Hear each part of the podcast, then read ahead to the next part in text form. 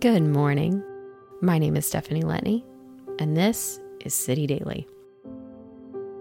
When the idea was thrown out for me to do one of these episodes, I can't say there wasn't an element of peer pressure involved, an element of everyone else is doing it, but of a knowing within myself that a part of my Lent journey this year is showing up in these spaces.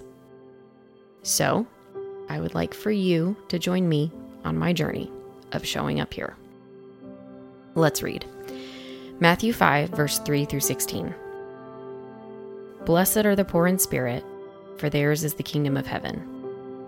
Blessed are those who mourn, for they will be comforted. Blessed are the meek, for they will inherit the earth. Blessed are those who hunger and thirst for righteousness, for they will be filled. Blessed are the merciful, for they will be shown mercy. Blessed are the pure in heart, for they will see God. Blessed are the peacemakers, for they will be called children of God. Blessed are those who are persecuted because of righteousness, for theirs is the kingdom of heaven. Blessed are you when people insult you, persecute you, and falsely say all kinds of evil against you because of me. Rejoice and be glad, because great is your reward in heaven for in the same way they persecuted the prophets who were before you. You are the salt of the earth. But if the salt loses its saltiness, how can it be made salty again? It is no longer good for anything except to be thrown out and trampled underfoot. You are the light of the world. A town built on a hill cannot be hidden. Neither do people light a lamp and put it under a bowl. Instead, they put it on a stand, and it gives light to everyone in the house. In the same way, let your light shine before others, that they may see your good deeds and glorify your Father in heaven.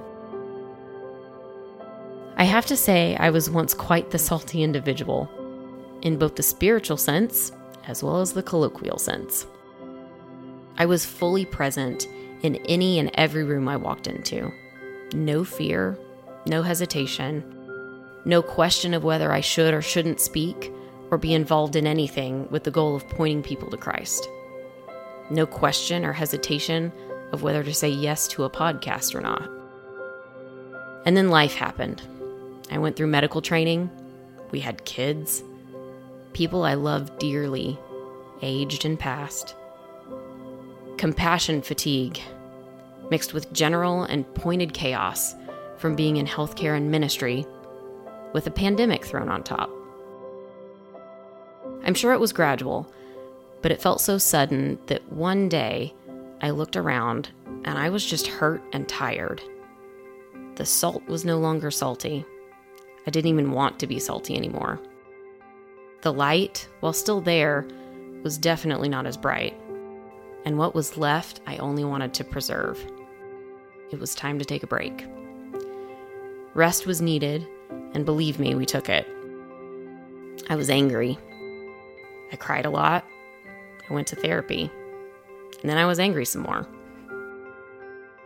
But eventually, between the rest, space, and the work of healing, the light started getting brighter. I felt more like myself. Prayer and therapy and forgiveness turned into peace. And then there came a point where the exhaustion was over. And then I was just coasting. I knew it wasn't meant to last forever. But once I leaned into that season of rest, I was ready to just stay there. but it did change from an initial goal of pursuing healing to then just to prevent any more hurt. To keep my heart protected by minimizing my passions and convincing myself that my passions would only cause problems. Clock in and out of church, just like I clock in and out of work. Keep talk superficial, don't engage fully.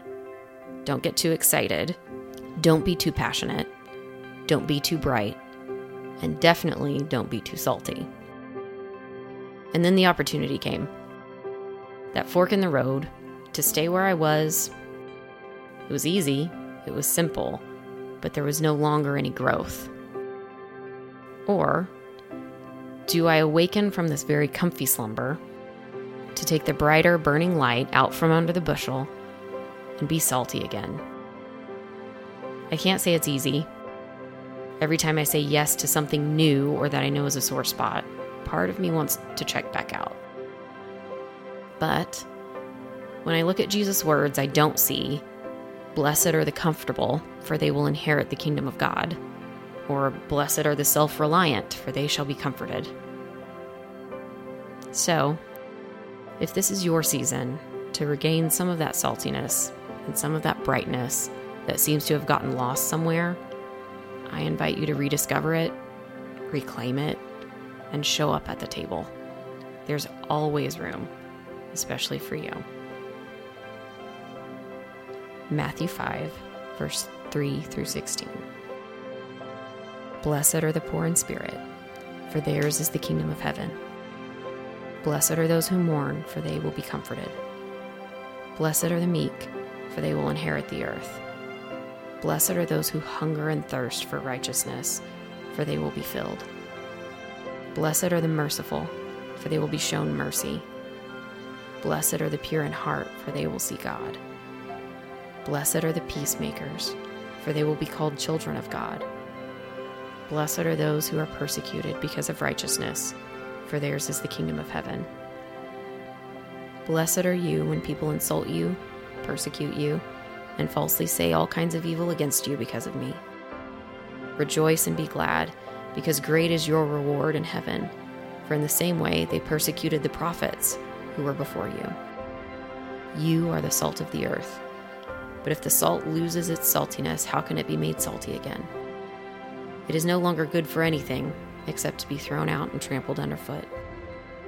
You are the light of the world. A town built on a hill cannot be hidden. Neither do people light a lamp and put it under a bowl. Instead, they put it on its stand, and it gives light to everyone in the house. In the same way, let your light shine before others, that they may see your good deeds and glorify your Father in heaven.